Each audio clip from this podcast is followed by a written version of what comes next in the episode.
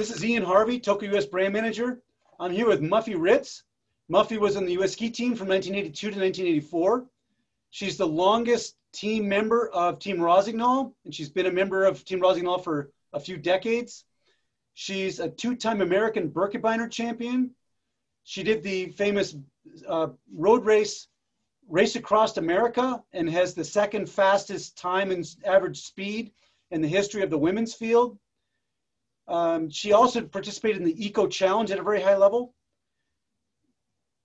Muffy was a junior coach at Green Mountain Valley School and also for Sun Valley for many years. She's a founder of the VAMPS, the largest all women's masters Nordic ski program in the country. She's a legendary at ski racing, at adventuring, at squeezing every bit of uh, out of life. Um, she's a legendary athlete in personality and person and a true privilege for me to do this interview with. So thank you very much for being here, Muffy. Thanks, Ian. This is great. yeah, for me too. Okay, so um, let's start off with how and when you started Nordic ski racing, please. Okay, well, when I was at Colorado Rocky Mountain School as a high school student, I dabbled in touring, um, but I hated it. I really hated it. I was an alpine racer, so Nordic skiing was not fun, and and I actually smoked cigarettes back then, and uh, it was really tough to get out there on Nordic skis. So um, yeah, I've I've quit since. Don't worry about that. Um, but really, how I started was at University of Colorado in 1978 as a walk-on, and I just thought I'd try something brand new. And um, I had no idea how to ski um, Nordic. I learned on roller skis that year, and then my coach Guy Thibodeau said, um, I want you to follow the Norwegians for three weeks and nobody's going to give you any instruction whatsoever. You're just going to follow them. And I thrashed and trashed behind those Norwegians for three weeks. And by the end, um, I could ski. I mean, it was this amazing transformation in three weeks from zero to to actually being pretty proficient. And by the end of that year, I was um, second on the CU ski team. So second best skier on the team. That's amazing. Those three weeks, just for clarification, that was on roller skis? Well, I started on roller skis. That's how I, um, Guy Thibodeau put me on roller skis. And I ended up falling more times than you even know because um, I didn't know how to ski. And then that transferred right into skiing. And then I just loved the pain of the sport. I loved suffering. I loved um, knowing that if I could hurt a little more and not give into the pain, I could maybe beat people. And it actually worked. And I still carry that through to this day, but I don't enjoy the pain quite as much. so there's the pain that you incur from, let's say, day in, day out training, et cetera. But there's also a pain that I absolutely love as well, which I associate with kind of like living, you know, like yeah. breathing really hard, going anaerobic. Yeah. I absolutely love going anaerobic. It it makes me feel alive and vibrant. Is yeah. Oh, I I love it too.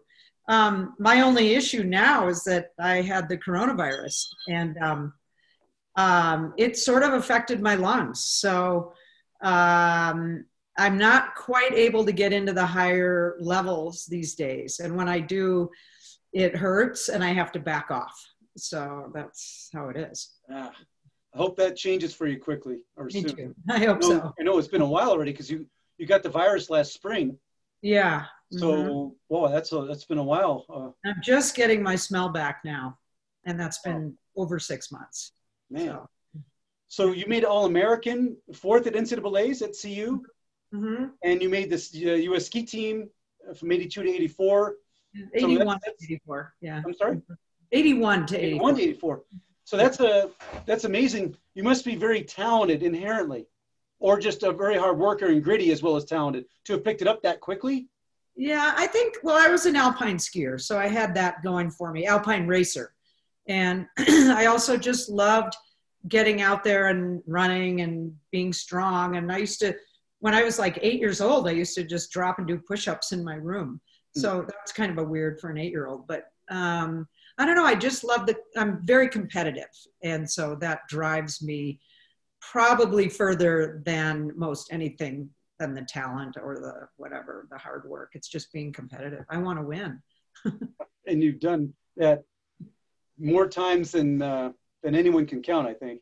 Uh, I don't know about that. so you coached juniors throughout the 80s and 90s at Green Mountain Valley School, and then later with Sun Valley. When I first met you was I think 1985, and you were coaching for GMVS. Mm-hmm. Um, since then, you've coached masters athletes in Sun Valley for decades. What is it about coaching that you enjoy so much? Um, and, and I'm speaking from like even this week, I'm going to start coaching the Vamps. And um, so, what I love about it is pushing people to do things that they don't think they can do. And I'll say, well, why not? And they, if I'm going to tell them, you're going to go hike up this hill as hard as you can, and we're going to put a little timer on you.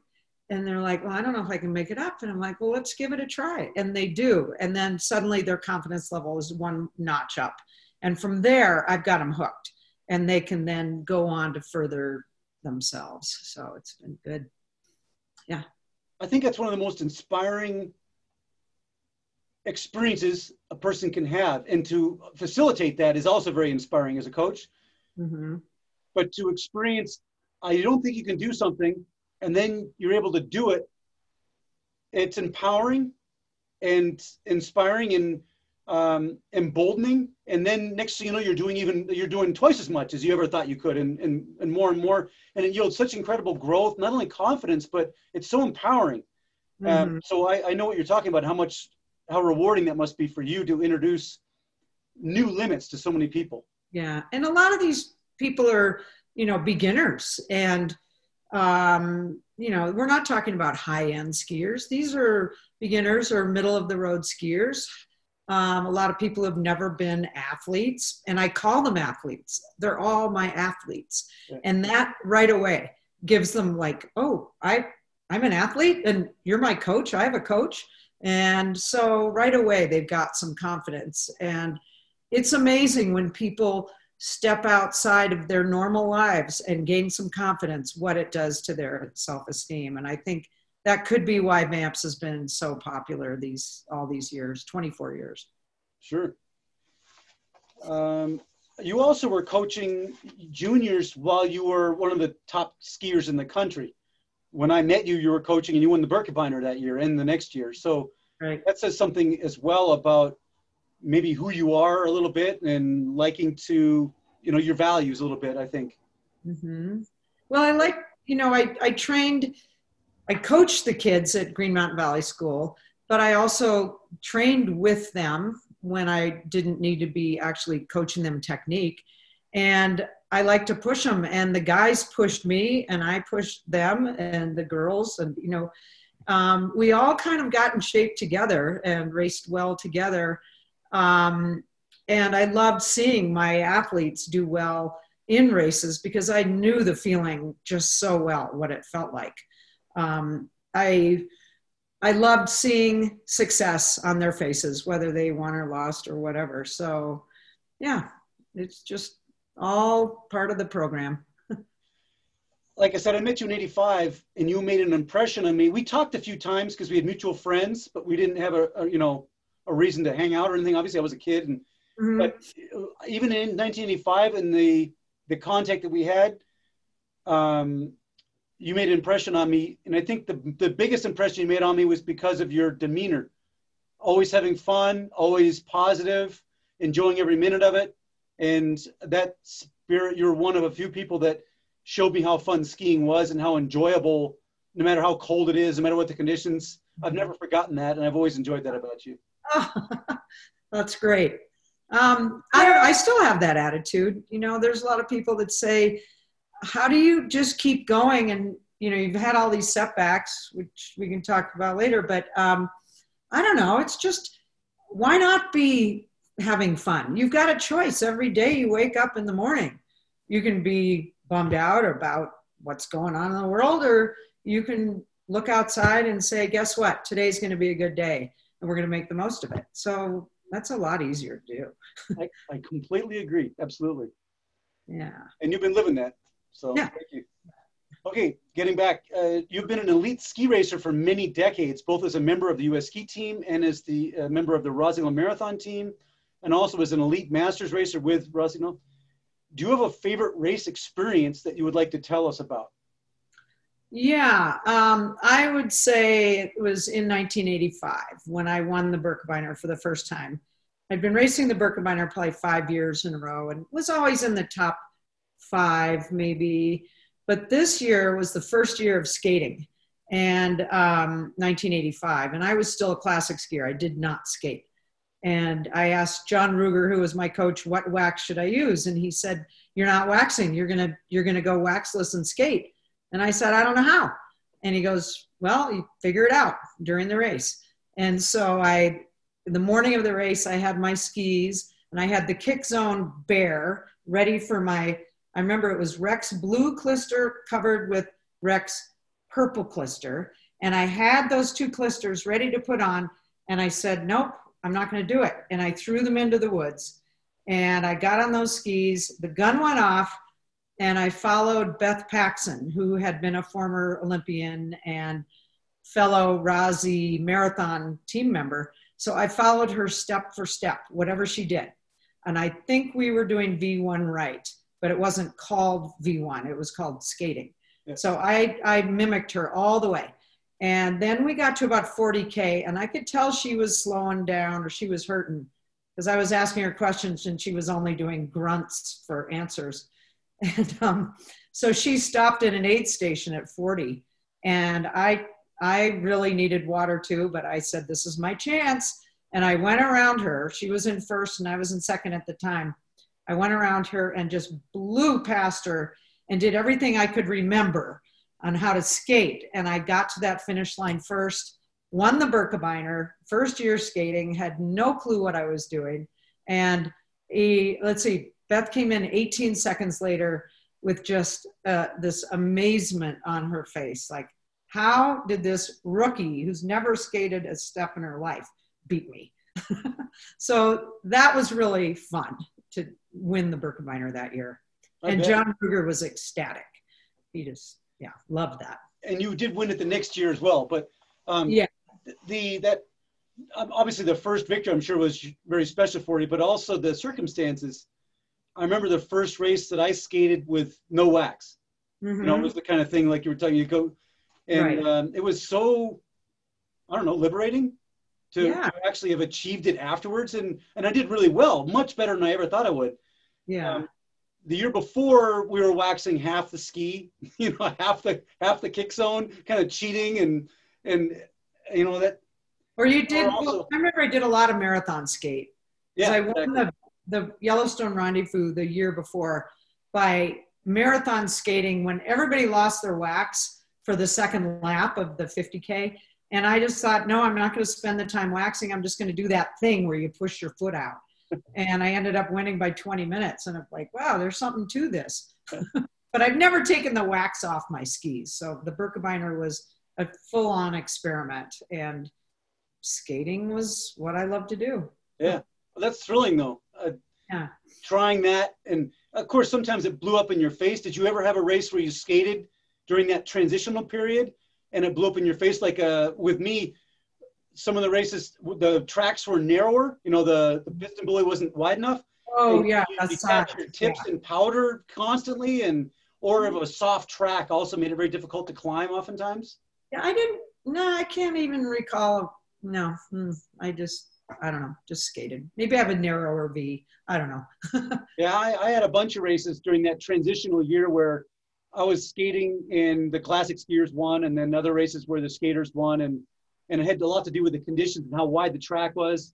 Back in yeah. New England, you know, skiing at Putney or Stratton, they had some very narrow trails where you were catching your tip and even would break your tip sometimes yeah. skating. Uh, and it was it was a much of a more of a challenge than skiing in a in a wide marathon course, you know. Right. And, no, it's yeah. I really didn't have any problem. I just I felt like I went from classic skiing to skating and then probably didn't classic again for it felt like years yep. until they separated the skate from the classic races yeah. and then we had to do some more classic skiing but yep. i think i just totally ate that hook, line, and sinker and skated on and off into the sunset. Yeah. so there are many, many things about that about you that I find that are unique. One thing is, despite being a very serious, capable, well-trained, and savvy, and as you pointed out, very competitive athlete, pretty much anywhere you are at and in any situation, there's a party of sorts going on of which you are always the life of. you are always having a blast. Please tell us about your life philosophy. Oh, let's see, life philosophy. Well, it's like I said before, when you wake up in the morning, you have a choice, you know, to be positive. And I always, I, I think part of it's I'm a Leo, and Leos love the spotlight. Okay. And um, I never really realized that until people started listening to me. Like when I was the head honcho of the Vamps, when I started the Vamps, these women all gravitated towards me. And I thought, well, I have to present a really good front.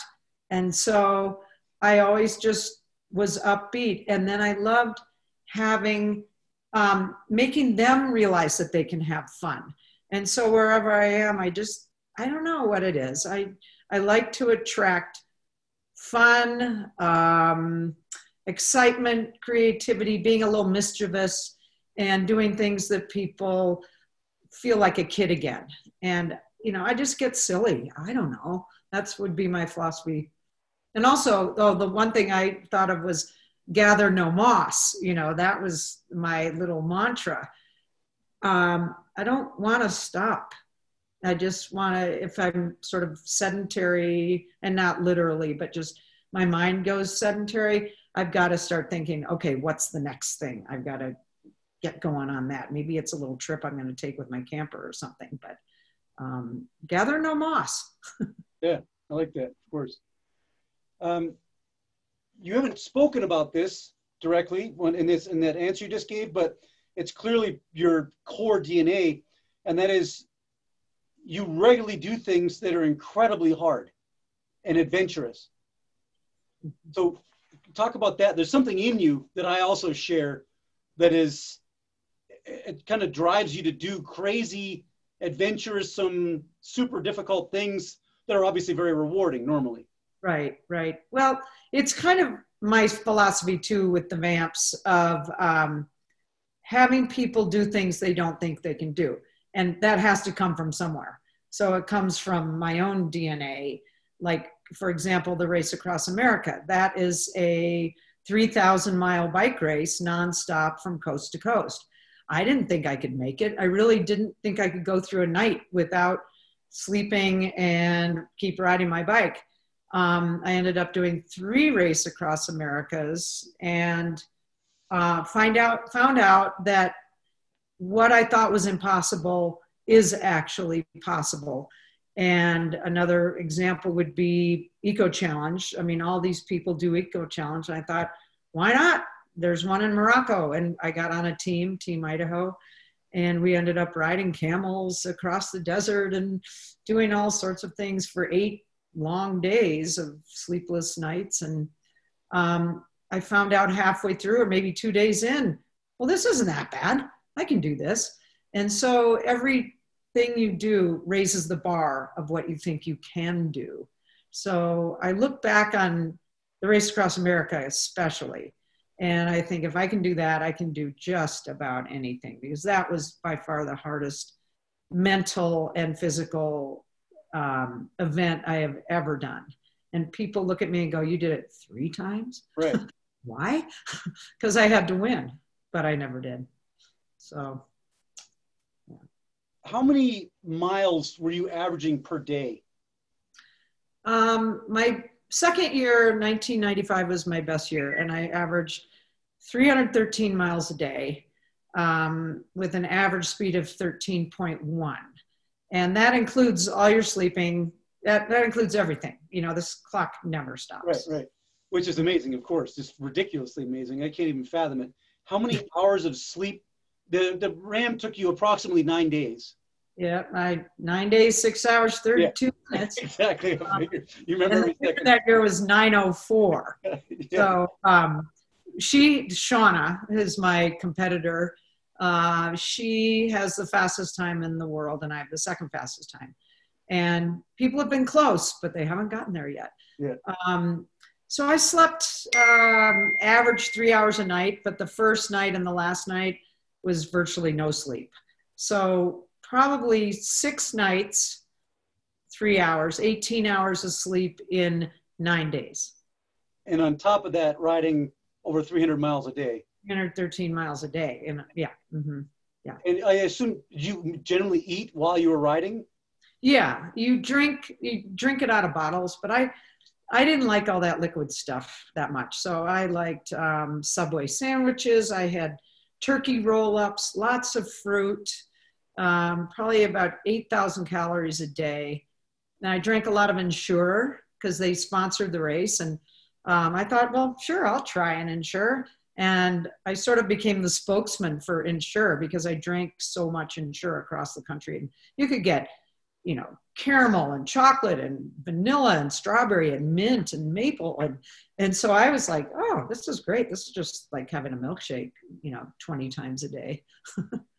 so there were times in my career with the Marine Corps that I went, uh, I had very bad sleep deprivation. I'm really not good at that. Um, I'll fall asleep standing. I'll fall asleep driving. I'll. I would not want to fall asleep on a bicycle, and I know I would be falling asleep. That must have been hellacious. It was the hardest part of the whole thing. Um, all you want to do is sleep. That's you know you don't care about really anything else but sleeping. But um, it's when you're on a bike, you can't sleep because you will crash. Yeah. And what happened to my brain, and I was always racing, always wanting to beat Seana. And so I had this competitive drive. And so I started hallucinating out of my mind. And I still can look at those hallucinations in my brain right now, and they're just as vivid as they were in 93, 95, and 97. Um, most people didn't have the vivid hallucinations that I had. Um, there were hundred foot farmers tipping their hats and saying, hello, Muffy. And there were, I was riding along in Texas, I remember, and dachshunds would pop up, their little heads would pop up, and I'd run them over. Um, and then another dachshund would pop up, and I'd run it over. And um, I like dachshunds. I don't know why I was running over dachshunds, but these hallucinations would happen when I was the most sleep deprived and they were scary and i all i wanted to do was stop. But um, i don't know i was so competitive i just i had to roll through those things and my crew wouldn't even let me stop when i was hallucinating. I most of my sleep deprivation episodes have been like i said in the military where mm-hmm. you're not moving. If i'm moving I, I, I don't feel it as bad but if i'm just standing there it's so difficult and so painful I get this nausea and it's it's actual a constant pain just standing there trying to stay awake. It's it's horrible. Um, but on a bike, when you're moving or hiking or skiing or whatever, um, obviously have more stimulus. But at the same time, I imagine when you crash, you crash. Oh. You literally would crash on the bike, but you'd crash hard because you're moving, so your head just drops and you're you go from being awake to sleeping and oh, unconscious, basically, huh? I'd be asleep once they I'd go uh, to a hotel, they we'd go to hotels to sleep at night for three hours or just sometimes on the side of the road with a massage table. And I would be asleep within 10 seconds about because wow. I'd start massaging my feet first and you know when you get your feet massaged you're gone. And it'd be 10 to 20 seconds I'd be out. And then three hours later they'd have the coffee I'd smell the coffee and that would wake me up and I'd realize it was time to get on the bike. Well, there goes my phone. Sorry. Uh-oh. Anyway, are you still there, Ian? Yeah, yeah, all good.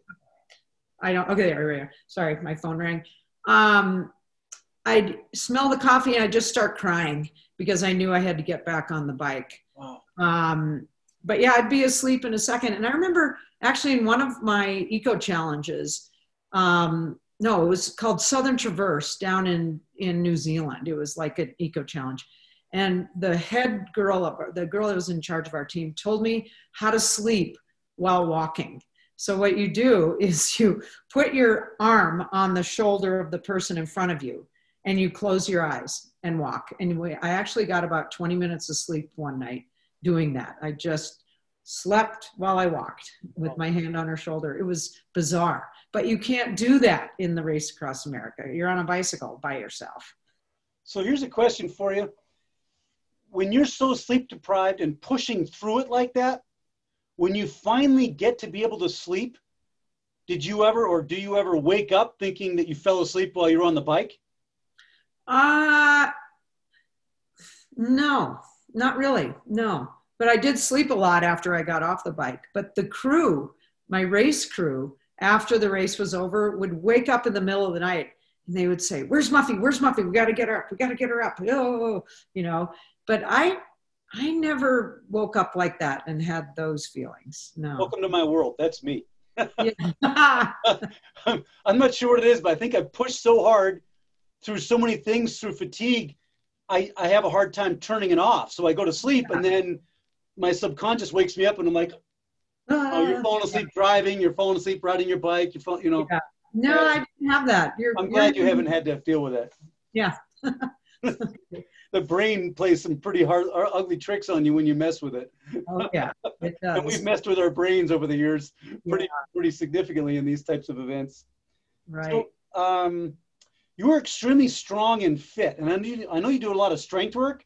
Mm-hmm. Can you tell us about what works so well for you? Ah, uh, sort of slacked a little bit this year in strength, but um, I've been doing strength since college, probably a couple days a week in the gym. And um, uh, one thing, though, that's really been big for me is uh, rehab strength. So I've had lots of surgeries, and after every surgery, I've had to do three to four months of rehab. And I just turned that into these hardcore strength sessions. And I've maintained my fitness and strength for the past 30 years um, without really having any dips, even though I've had four joint replacements and 11 surgeries. I've never really hit a bottom because I think I've maintained the high level.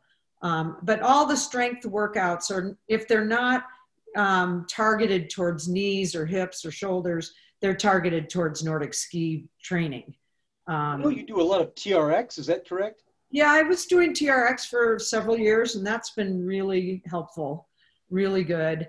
Now I've just gotten into a new thing. I sort of took off some time off the strength because I didn't want to go in the gym. So I've been swimming and I'm not a good swimmer. I have done the Hawaii Ironman. Um, I did two Ironmans, and I was really pathetic in the swim. Um, so I've been swimming a couple days a week, and I probably swim half of what a good swimmer swims. But I feel pretty confident, you know, about like, okay, I'm getting my arms, my shoulders, and my back, and my neck, and my even my fingers when I. You know. And um, I've really enjoyed having a new sort of a new activity to do that I'm bad at. And um, I won't say I'm bad. I can I can float and stuff, but but um, it's challenging. And here we go again. I love that competitiveness and that challenge. So I'll probably continue to swim throughout the fall and maybe even into the winter to keep my joints fluid. You know. So what you just said. First off, have you ever gotten a compliment, which is kind of a backhanded compliment, but I used to get this all the time when I swam I'd come out of the, I get out of the pool and a few people would just be staring at me and they'd finally say, you must be so strong. And what they mean is you suck at swimming so bad and you were and you were moving along pretty good and the water was all, you know, huge wake yeah. behind you. You must be really damn strong. Have you ever gotten yeah. a compliment like that? Well, I've had I I actually um, took a swimming lesson before the Ironman and I, a really good swimmer. She was a long distance swimmer. And after the lesson, she said, You know, can you just not mention that I was your teacher? Um, because you really are not a very good swimmer and I didn't help you very much. And I really don't want your swimming to be associated with me. Like, oh, okay, well, that's fine. So that was about the worst thing I've had with my swimming. But every time I swim, people that are better, always give me a little tip. They're like, hey, Muffy, even 94 year old Charlie French says, you know, you should put your head down a little more, you know, and look down in the pool. Don't look up so much because you're arching your back. And um, so even a 94 year old's giving me some help. well, he's one person I would listen to. Absolutely. Oh yeah. Oh, you yeah. You should interview Charlie. He'd be a good one. Yeah, exactly. That's a good point. Yeah. yeah. Um, is there a training principle that has served you well over the years? Do you have a piece of general advice for skiers listening? Yeah, I, I've ever since I started racing as a college student at CU, um, it's been drilled into my head, kind of a, a general plan when I train. And I, I can't say I'm very specific and regimented. In fact, I'm not. But I do make sure I have the right ingredients. It's just like making chocolate chip cookies. You got to have all the right ingredients. Maybe they go in in different orders, uh, but don't overbake those cookies. So don't overtrain. But I always try to get in like two hard workouts in a week. I try to do one long workout in a week, a couple moderate skis or workouts, and a couple strength workouts. And I, it's worked for me all these years. And I make it simple. Um, and I don't wake up in the morning and go, I have to be on skis at nine o'clock doing this workout. If I feel good, I'll do it. If I don't, I won't do it. So um, um, I know, Ian, you are a military guy. You probably are very regimented in what you do. I'm probably the opposite. Yeah, I think we've got a lot in common, actually. Um, I'm I'm of the opinion that skiing and being outdoors is something that's supposed to bring balance to my life and is supposed to make me happy. You know, it's yeah. what I love to do. And so if I don't feel like doing it, which for both of us would be extremely rare, I don't think it's healthy for me to do because I want it to continue to be a very happy mm-hmm. source of pleasure in my life, you know? So yeah. I, I basically am not, I don't have that kind of regimented attitude about it. It's something that is uh, a source of pleasure for me, enjoyment. And even being, being in the military, like that must have, you know, you had to be very regimented there. So you've, you've sort of morphed a little bit into a, a easier routine like you're not quite so structured i'm right? a little funny it's like i'm a, i'm kind of a i like to think for myself and you know kind of do my own thing like mm-hmm. find my own path you know what we have a lot in common there um, mm-hmm. um, so joining the military seemed like a strange course of action but the way I look at it, when I signed up for the military, I chose that path. Yeah. And that was my, you know, and so when I was there, I had a good attitude and I always had a smile on my face and people were telling me to start scowling in the mil- in the Marine Corps. You're not supposed to be smiling. You're supposed to be scowling, you know? Um, and, mm. but I was happy and enjoyed what I was doing and it was good. But I think it's because I, I knew that it was my choice to do it. I signed up for it. And so, you know, I made the best of it. Mm-hmm. But when it mm-hmm. comes to outdoor and pretty much everything else, I'm yeah. I mean, I, I I'm no I, I like working hard. I like adversity. You know, like you, tough things. But I don't approach it with a military type attitude. Mm-hmm. Um, I don't think anyway. I think it's more of a this is something I love to do, so I'm going to go out and do it. And if it's tough, then well, great. It'll be even more rewarding. You know. Exactly. Yeah, and I feel like you and I are both um, like you men- you've mentioned, you know, you like excitement and you're a positive person. You bring positivity into a room. I feel like you and I are both sort of like that. When I look at you, I see nothing but, oh, there's Ian. He is a great guy. He's positive. I know I'm going to have fun talking to him when I see him three or four times a year. You know you just bring a light into the room. And i think people have told me that too so. Thank you. That's exactly what i feel when i have contact with you. And i think that's one reason why perhaps i always look for you. You know obviously we have a long history but i mean uh, if i know you're anywhere near me i'm going to go look for you and and you know partake a little bit of the muffy spirit because i love having contact with you. And i your spirit feeds my spirit like it, i resonate you resonate with me very much so yeah I, right. get you. You know, I really get you, and enjoy you. The nuance, the nuance, yeah. the little things. You know. Mm-hmm. So let's see. Um, thank you for those answers. Let's talk about VAMPS for a second. So it's the biggest masters women's Nordic ski program in the country. It currently has 80 to 100 members. There are some 8 to 15 coaches. And this is from the Ketchum, Idaho area, which does not have a large population base to draw from. There is uh, the Dons, which is there's some men that are part of this organization as well, kind of a parallel organization. But um, tell us, please, about the genesis of the name Vamps. That's kind of a funny story, and a little bit about its success. Uh, let's see. We I started in 1996 when a, um, this girl wanted me to coach her two days a week, all winter long, and I thought, oh boy, I I don't have that much to say. What you know, two days a week. So I told her to get a group together, and we had about four to six people the first year in '96, and um, I taught them two days a week. Then I said, if you guys have any friends for next year, let me know. Well, the next year suddenly it was 40, and I had to hire some friends of mine, Jen Douglas, Laura Wilson, um, some former um, Olympians and U.S. ski team skiers. So um, we needed a name because it was called Ladies Clinic. That didn't sound good. That was terrible. So um, we just started putting together some acronyms, and there were all sorts of things from ladies in Nordic skiing, LINS, or ladies in Muffy's programs, LIMPs. Um, no, ladies and Muffy's programs, lamps. And, you know, I mean, so one of the women was, uh, she was Swedish, Osa, and she always said women as women. So then I went, Vimen, let's use a V instead of a W.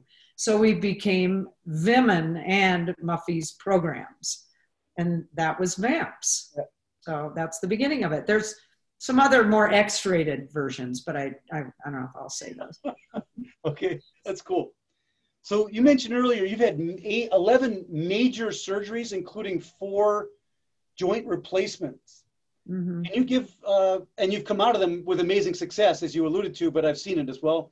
Can you give any tips on how to go through something like that and and not uh, have to start from zero? necessarily. Yeah.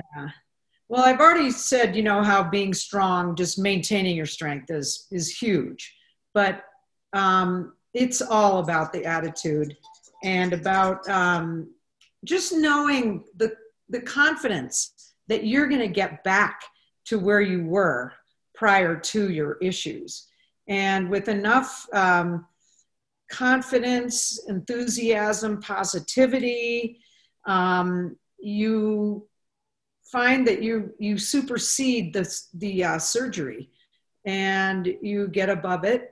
Um, lots of rehab lots of pain. Um, not not like horrible pain but just the rehab pain you know it's not that pleasant.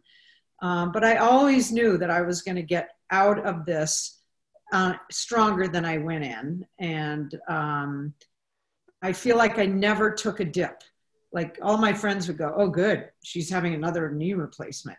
We're gonna we get the upper hand now. We're gonna be able to beat her this time."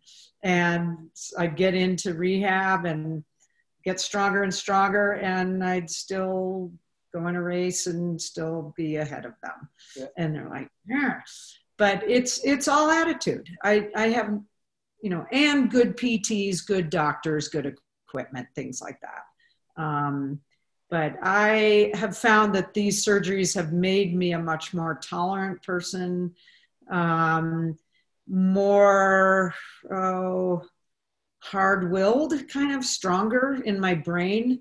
Um, I've gone to the bottom a few times mentally where I'm just so depressed that I'm not out there doing the fun stuff, but knowing that I will be if I just do this workout and do this rehab. So I don't know. And, and I have to say, I've had, okay, two knees, a hip, and a shoulder. I've had bunion surgeries. I've had, uh, oh, I don't know, a bunch of other stuff. I can't even remember at this point. Sure, shoulders. Um, lots. And what? Shoulder injuries, I imagine? From- well, I had one replacement and yeah. three surgeries. Okay. Yeah, exactly. Um, but I get phone calls all the time from people that are either getting a hip replaced, a knee replaced, or a shoulder replaced because they know that my outcome has been so successful. And so they all are like, well, what did you do? Tell me your whole program. Who's your doctor? Who's your PT? Um, how long did it take? What can I expect? And, you know, I can give them my story, but everybody is different. And one thing I always say to them is it's your attitude. You know, you can do all the nuts and bolts like I did, but unless you have the good attitude that makes you realize you're going to get well and you're going to be stronger, you won't get there, you know, or it'll take a lot longer or you'll have problems. So I love talking to people on the phone about these surgeries, believe it or not. Super. Yeah. So, almost in the same line, um, do you have any tips for avoiding sickness? Staying healthy is um, great for us, you know. Yeah, and I do get bronchitis during the winter quite frequently. Well, about every other year. But the reason I get it are stu- stupid things I do. One year, I uh, forgot to change my shirt at the Prairie Creek Classic, and I got chilled. And I went and skied with some of the vamps afterwards. And I think I'd run myself down after the race. I didn't prepare well afterwards. The afterwards is just as important as the before. And I got bronchitis for six weeks after that. Um, I would say really being careful when you do go hard in any sport. Be careful what you do afterwards. Um, hydrate, change your clothing. Um, don't go out the next day and hammer yourself into the ground if you did it the day before. Um, and if you feel like you're getting unmotivated um, because of X, Y, or Z, you may be overtrained. And some of those things will lead to sickness as well, or maybe sickness leads to a bad attitude. So they're all kind of combined yeah. in there. Mm-hmm.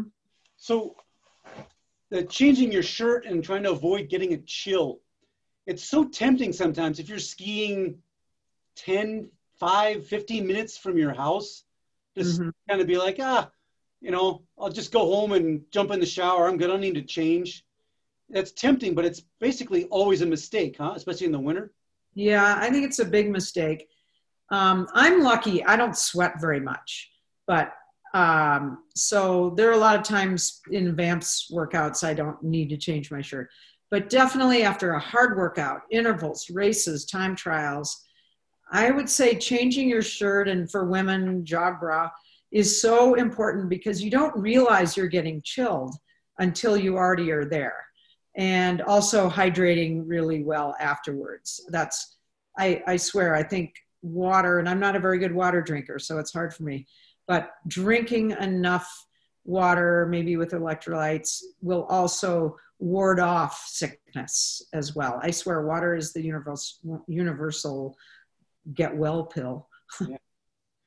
yeah. So, especially after a race, because or, or something hard, your immune system is suppressed mm-hmm. because you've been working so hard. And then you let yourself get a chill. It's so easy for you to succumb to that, whatever you've been exposed to a virus, bacterial infection. And so I, I definitely believe in it's, it's critical for me to change my shirt as well as I always put a dry hat on afterward. Right. Yeah. Right. And usually I don't just change my shirt, but I put a jacket on on top of that shirt. So I, I go to the workout with a bag with a dry shirt, wicking type shirt, as well as a, a jacket and a dry hat. And that's right. served me well. But so thanks for highlighting that. I think that's really important as well as hydrating. Yeah. Yeah. Hmm, super. Good. So, as you know, I'm the Toko glove designer. I've been doing that for a long time, and I like to hear from people what their what their favorite glove model is and why. Well, my old glove favorite was the Windstopper, and I love that, uh, but that's no longer around. So I've switched. Let me get the name of this one. I I don't always know the names. I just know the glove really well. It's called the Winter Rider. And I remember Ian asking you, because I started doing some fat biking in the winter, what would be good gloves for, you know, riding my fat bike? And, and you sent me a pair of um, Winter Rider gloves. Well, those have become my favorite gloves. And I don't just use them for riding fat bikes, but I use them for Nordic from the time I go to West Yellowstone or maybe Silver Star in November all the way through until April skiing. Um, I don't switch out gloves. I don't put on lighter gloves and heavier gloves. I just wear the winter riders almost all the time. Um, I don't know. I just I love those gloves, and I've got I think two or three pairs now, and I keep them separate from all the other gloves so that they don't get ruined or lost or whatever. So, uh, but I've been wearing Toko. How long have I been wearing Toko gloves? Um, Thirty years, twenty years. Yeah, exactly. Long time. And you always know what size I wear. Yep. You know I'm a size 7 You're size seven. Yep. Yeah. yep. So my wife has chronically cold hands, and she wears the winter riders all the time, except for when it's extremely cold, and then she wears the toasty thermal mittens. Uh, mm-hmm. Uh, but that's she wore the winter riders like you. It's almost every time she goes out, unless it's really cold, and then she puts those really warm mittens on. So right. what, your your glove of choice resonates with me because that's my wife's always thanking me for making those gloves. I mean, you should see my glove drawer. I have a like a little pull out, and it's all like assorted Toko gloves. Some are lost. You know, I, I put together whatever I've got. Um, they don't match all the time, except like I said, those winter riders are separate because they get a special place in my glove compartment. Cool. yeah.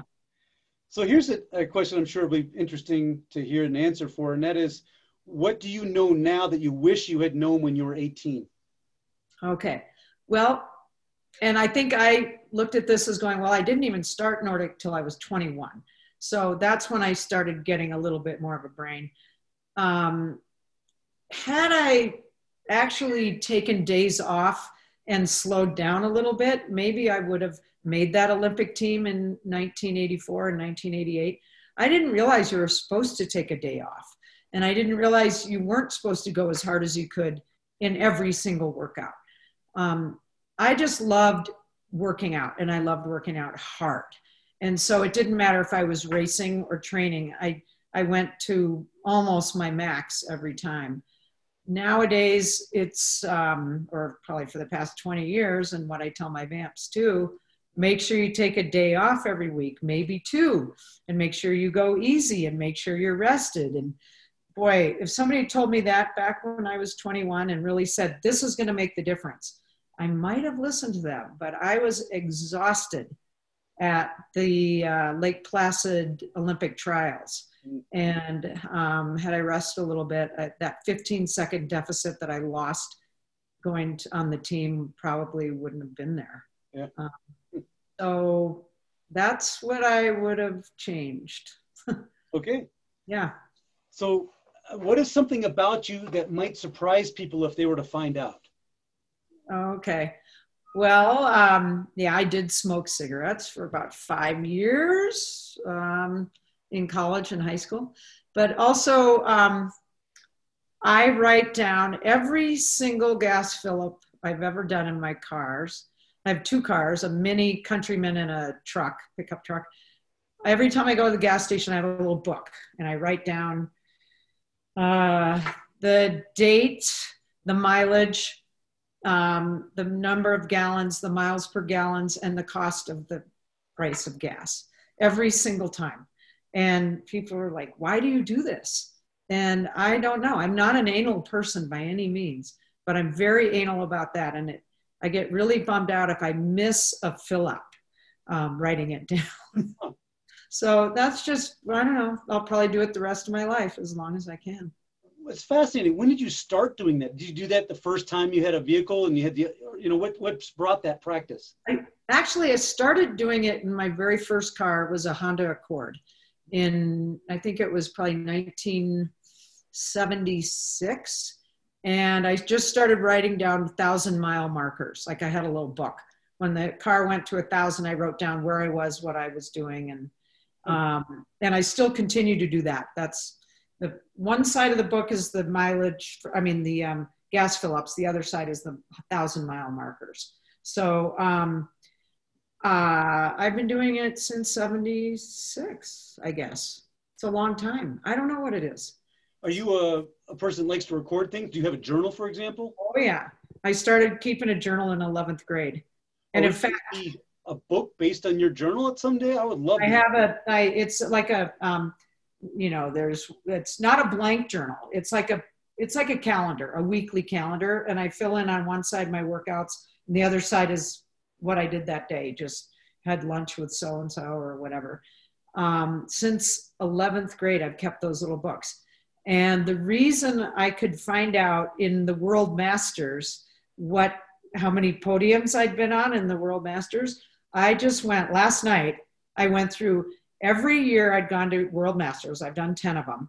And I always write down what place I was in every race. So I started in 96 and I went through 94, 95, 95 was Canmore. And I just looked at how I placed in every single race from Canmore until last year. Um, where was it last year? I forgot. in in Beitostølen oh. in Norway. And so I came up with my whole list of podiums and places. Well, let's hear it. Okay.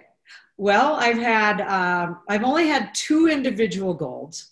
Um, I've had 11 silvers and three, no, and seven bronzes. I'm always racing the same Russians and Finns, and we are exactly the same age. Every now and then I beat them, but um, pretty much they are, whether I'm doing classic or skate, um, they're always there. And so for me to get first place is really difficult and I'm glad of that. It makes me push that much harder. So I'm really proud of the 11 second places that I've had because they've always been tight races. And one of the one of the girls said to me, her name was Tatiana Ezapova from Russia, and she goes, "Why you always place second? You never win." And I and I said, "Well, maybe it's because I always split my races between classic and skate." whereas she is a pure skater. And I don't want to be doing just one thing. Mm. And so I'm I'm a little bit compromised. Um, if I skated all the time, maybe I get more first places, or if I classicked all the time, maybe more first places. But I don't. So I'll take the seconds um, to be versatile. But that sounds like 20 individual medals at World Masters. That's an yeah. amazing all. Right, 20 in 10 years. Yeah. Yeah, that's absolutely amazing. So that's it's kind of fun. yeah, absolutely. Yeah.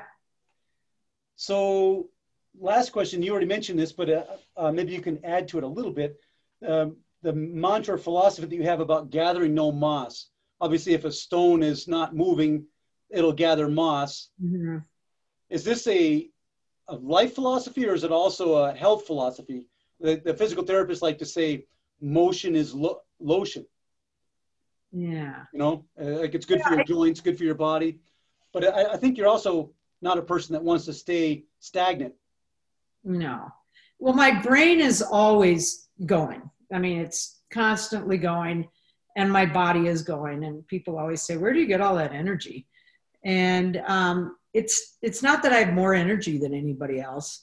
I just don't like to be sitting still, although I have been for the last hour okay and i love to drive so that's a lot of sitting still but it's more of a philosophy um, that you don't want to get stagnant in your life and always even if you're doing the same job like i've been doing vamps for 24 years every year i get excited about what can we do that's new and exciting and and make sure that i'm not um, going to be doing the same thing and drag it on.